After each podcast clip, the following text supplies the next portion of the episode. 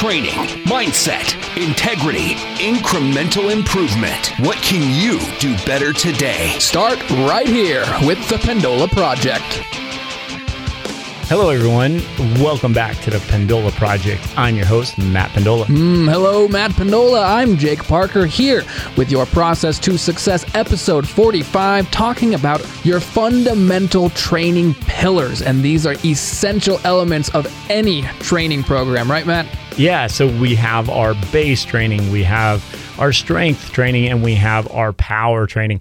But these training pillars oftentimes are done segmentally, or in other words, as we increase our stability, mobility, proprioception, we move on to, say, strength. And as we improve our strength, we move on to power. What I like to try to educate people about is that we want that more nonlinear approach. It's just that one thing is being emphasized a little bit more as we go. And of course, we want to start more with our base work and work our way up the pyramid from there. Obviously, the peak performance being at the top of that pyramid, the wider your base is, the higher you can peak. So, we'll talk about those things today. I'm excited to break that open and really get into what works. But then in future podcasting, we're going to definitely talk about more the specifics of how do we break up a training progression year by year, month by month, week by week, day by day. Absolutely. So after this one, you're going to have a much better understanding of the fundamental training pillars. Here we go with episode 45.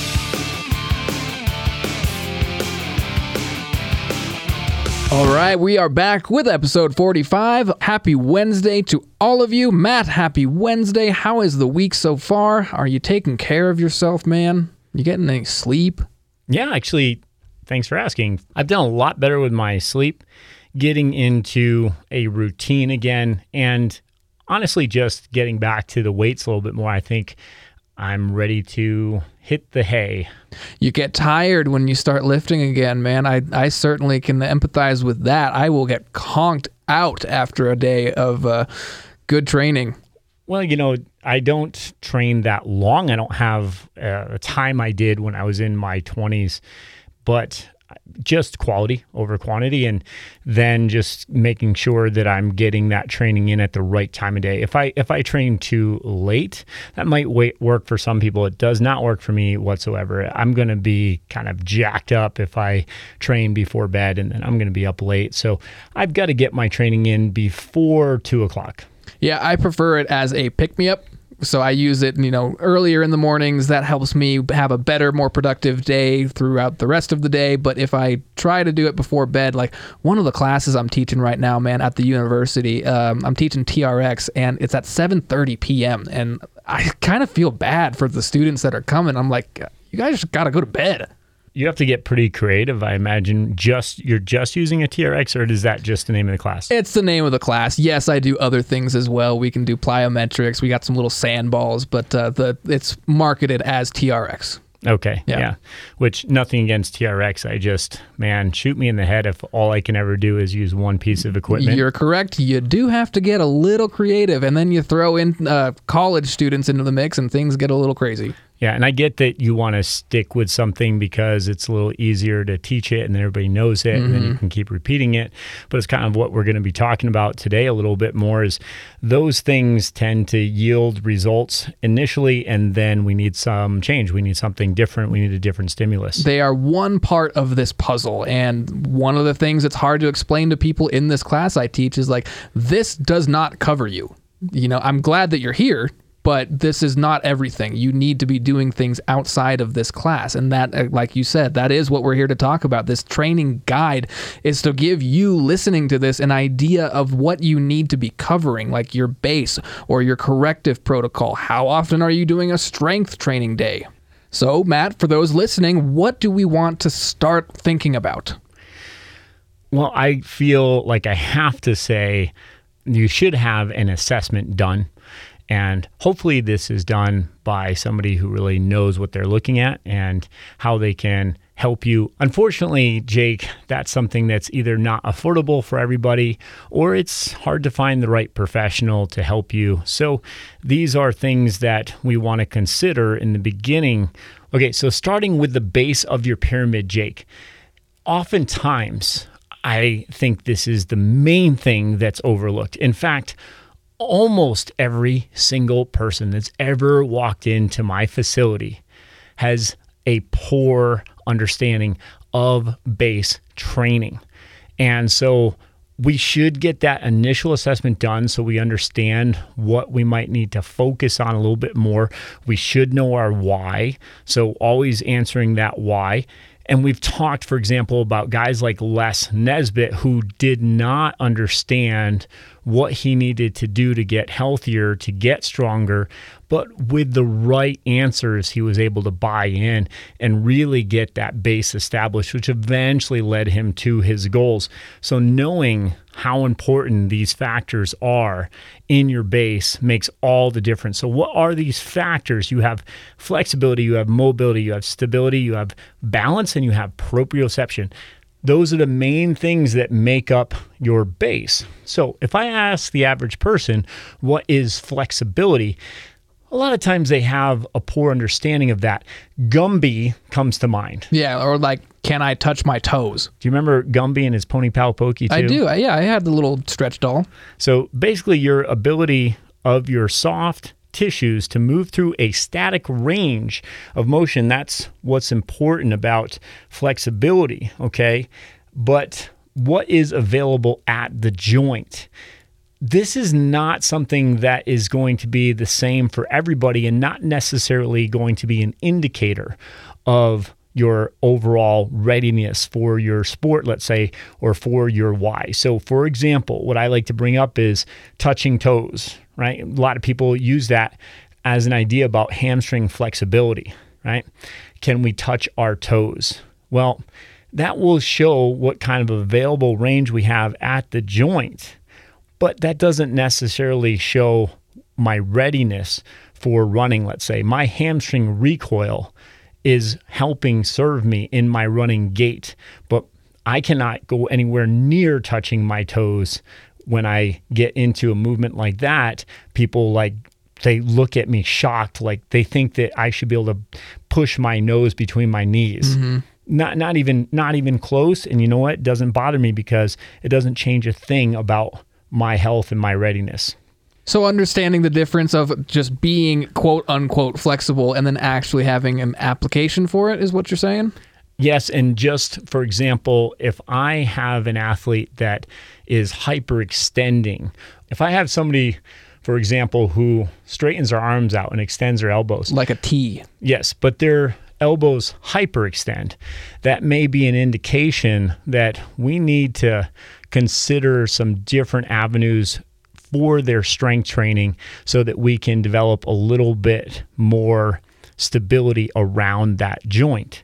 So when we look at those areas of the body, it's more so we can understand our programming, but not that we necessarily think about one area of flexibility being good versus another being quote unquote bad. It just it is what it is and it's telling us something about how we're able to move.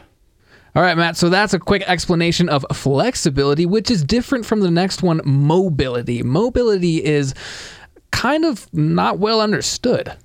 Well, I don't think any of this is generally understood, which is why we tend to move in the wrong direction, pun intended right? So we have with our mobility the ability to move a joint through a range of motion with strength and stability. That last word I think is key stability because it's one thing like, okay, can I do the can can and get my heels up really high? Like, uh, sure, I can do it, but I'm not going to be able to do it properly or in a functional manner. Exactly. So you realize that a gymnast or a dancer has phenomenal world class flexibility, generally speaking, but their mobility is really the key indicator of how well they're going to be able to execute things. And speaking of stability, key component to your whole training archetype, stability being defined as the ability to control your body during movement against any gravity or resistance. So it's being able to be in control and not pushed around by whatever outside forces there are. So when we look at balance, for example, that's oftentimes confused with stability balance is our ability to control our body without movement against gravity or against resistance. So these ideas rolled into one really comes to proprioception. Proprioception is essentially going to be our ability to sense the position we're in, the motion of the joints that have that mobility, stability, balance, but while we are moving through those involuntary reflexes and we're trying to stabilize and we're trying to protect ourselves and maintain that posture and balance as we move. So, for example, this is just a fancy way of saying if I'm used to running on the roads, Jake, getting on the trails and challenging my proprioception is probably going to serve me and even prevent injuries. In fact, my track athletes will be on the trails at least one day a week, even in season. I strongly believe in that. In my programming that I write up, we have least minimum one day of trail running a week, usually more.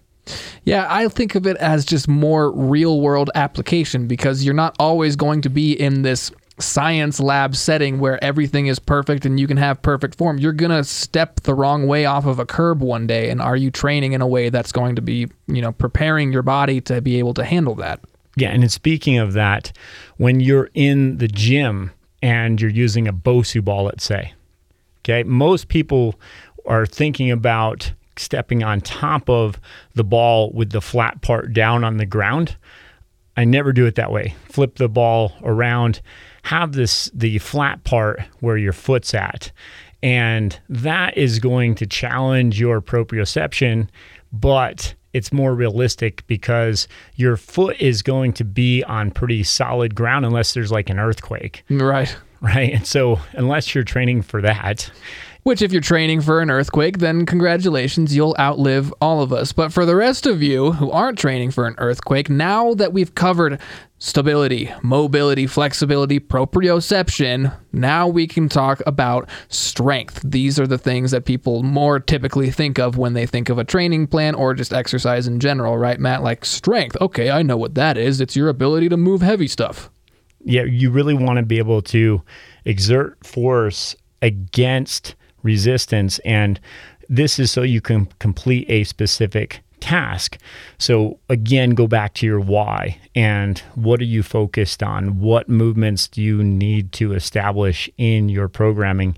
And are those movements appropriate? So, we'll circle back to that so, when it comes to your strength training, Jake, a lot of times we have to look at what is appropriate for our strength needs, what's going to be relative, in other words, for our why. So, for example, if our friend does a 300 pound bench press, mm-hmm. is that going to serve me? If I make that a goal and I'm trying to hit a 300 pound bench press, if I need to establish that type of strength, absolutely I should create a good progression plan to get there. But sometimes it's risk versus reward and asking yourself, why is this necessary? For example, with my shoulder, when I was hot shotting, I had that injury to my shoulder from the tree falling on my shoulder. So, this is something I've brought up in the past as an example of dumbbell floor presses, for example, are going to be much friendlier on my shoulder, but especially with the angle that I'm going to hit, which is going to be a little bit more elbows in. This is going to serve me. I'm not going to be able to press as much weight as I could if I were doing a barbell bench press, but I'm also not going to destroy my shoulder in the process. I'm going to be able to do push-ups a couple days later or even the next day. So that's the point is that I want to be able to keep those joints congruent. I want to do what's useful in serving myself all right, Matt. So then where would you take that chest press, that dumbbell floor press to next? So I might start to involve more power, which is the next part of my progression into my plan. And there I might start doing more clapping push ups, let's say. I'm going to be able to establish a better ability for speed and explosiveness. I want to be able to understand, though, that that is a small part of my training. And certainly it is after I've established a good base, good strength. And now I can take advantage of the clapping push ups because, again, I stress that if we don't have the stability, if we don't have the centration, which is like my ability to keep my joints aligned as I'm pushing through that mass specific force, in this case, my hands through the ground, like push into the ground, or I think about just pushing right through that surface and be able to clap explosively without having my elbows flare out, for example, without spilling my spine, then I'm going to get more power. So let's remember that strength plus speed equals power. Right. And if you don't have strength, you can't have power. And you can't have strength without those things we talked about earlier your stability, your proprioception, your flexibility, mobility. Those are what are going to have to come first, which is why I think it's so essential that we talk about this yearly guide. And because those things have to come first. And when it comes to power, a lot of people just think about the explosive stuff, right, Jake? Like yeah. the highly explosive bells and whistles. We kind of think of it like so. power cleans. Sure. Yeah. Power cleans, box jumps, hill sprints. Mm. You know, th- these are all great movements. But we want to remember that endurance is a part of the power equation as well. And in fact, when you think about it, it is important. And most people to establish better endurance. And so, what is endurance to you, Jake? What's your definition of endurance? My ability to exert some kind of force over a prolonged period of time. Yeah, that's excellent, Jake. So there's no courage in defeated mechanics. We talk about that for everything we do, whether it is in our base training, our strength training, our power. Obviously, if we don't have energy leaks, we're going to have better power economy. So over time, when you think about how much repetition there is in the things that we're doing, there's a lot of cyclic action there. There's a lot of repetitive motion.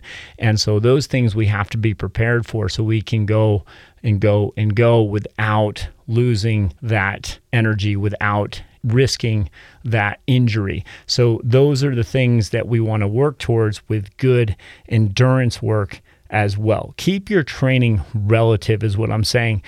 With your relative training, it circles back to your why. And your training is only as good as your ability to express your strength in your skill sets in your sport or in your life. So, depends on what it is that you're shooting for. But for most people listening, these are the fundamentals. And these are things that we really need to consistently address. And I believe in non linear progression plans. So, in other words, we might be emphasizing some strength work in one phase, but still making sure we're addressing our base work and getting in a little bit of power work. Another phase, we might be focused more on the power, but we're still getting in some auxiliary or accessory strength. We're still focused on good base work. So these are the things that we want to uh, address year round. It's just important to plan out what it is that we need to do to adjust so that we can accomplish our goals at the time we're trying to accomplish those goals. Yeah, always making sure that you keep your process in mind and your goals in mind. Like Matt, your example earlier of the guy, buddy of yours, who can bench 300 pounds. That's great. It has nothing to do with my plan, though. And so I have no need to make a, a path toward benching 300 pounds. But I'm sure you've got tons of examples like that. Just giving you a couple of real world examples here about what served my athletes. I had two athletes on Sunday, just a few days ago, that both reached their goals in the half marathon. One athlete, he did it in New York, and actually, you've heard him talk before. That's Billy Haug, and you'll hear him talk again. Billy Way the kid. Way to go, Billy. Yes, and so he ran the New York half. I'm happy to say that he qualified for the New York Marathon, which was his goal in doing that. And then the other athlete that I had was Elena Marshager. And Elena, she ran in Vegas for the half marathon there. So, two different types of courses. One's in Vegas, so certainly much hotter. Totally different than New York. New York was mm-hmm. cold. And so, although Vegas was kind of windy, actually. So, this was part of what we prepared for in our mindset or our mentality going into this, we knew that we could have wind as a factor. So, just whether or not we are going to be in perfect conditions, that is all out of our control. But we want to focus on what we can control. So, from the beginning with Elena, it was about overcoming some defeated mechanics. She had some injuries last year and she ran this half marathon in Vegas last year with a PR, but it was to the sacrifice of her body and she was in some pain. So we had to start from the basics. We had to eliminate running for a while, even. This is important part to bring up because while she was establishing her base, after we had done her assessment, we worked on her base for a long period of time. In fact, we did it as long as we possibly could over the summer. Then, leading up to this race, it's natural, but she was a little bit concerned that, well, I didn't run as many miles as I ran the year before. I didn't get in all of these extra sessions or extra volume like I'd gotten in before.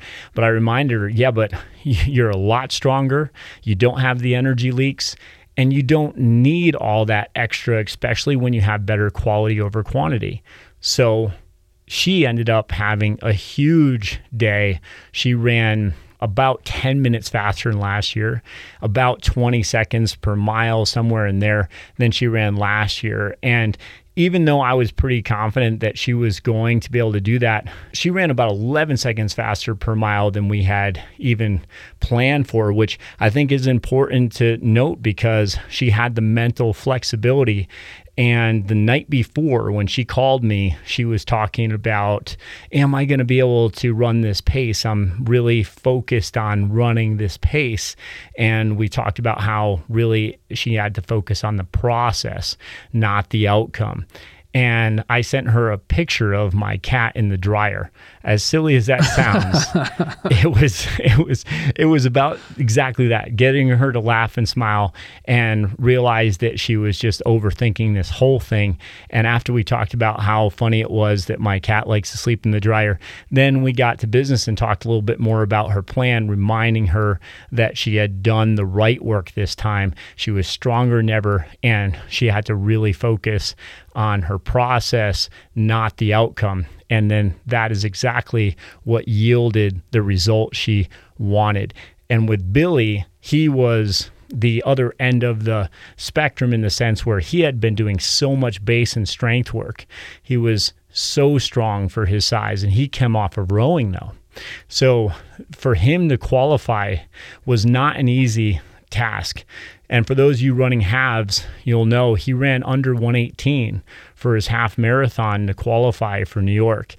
That's that's no small thing. Excellent work. But especially when you consider the fact that he was coming off of rowing in college and not a ton of running.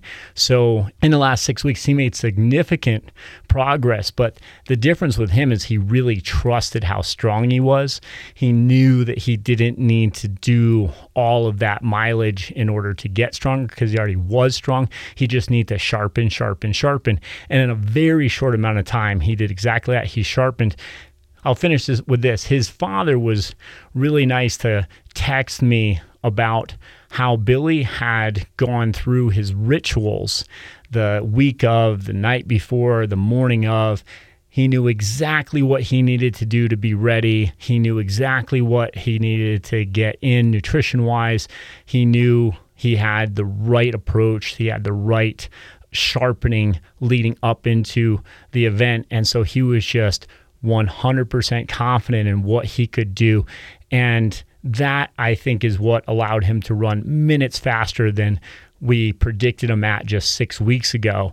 And so, yes, I knew he was going to qualify, but I thought that it was going to be a little bit closer than it was. He ended up running a good couple minutes faster than we initially thought. So, again, another great example about understanding where you're at and what your why is, what your goals are. But in his case, we worked a lot more on the power and sharpening in that last six weeks. Whereas in Elena's case, we worked a lot more on her base and her strength and really didn't worry too much about that power progression, although it was still in there for both people. They still had the all three fundamentals of what we've been talking about. And that just exemplifies how if this is your process for your success, and you have to make it relative to you and make it purposeful to your goals. So get in touch if you have any questions. You can email us, pendolaproject at gmail.com. Maybe we'll read one on an episode, or we can just correspond with you privately. And you can also get in touch on Facebook and Instagram. Yeah, man. And thanks to Billy and Elena for setting the example. Thanks for listening.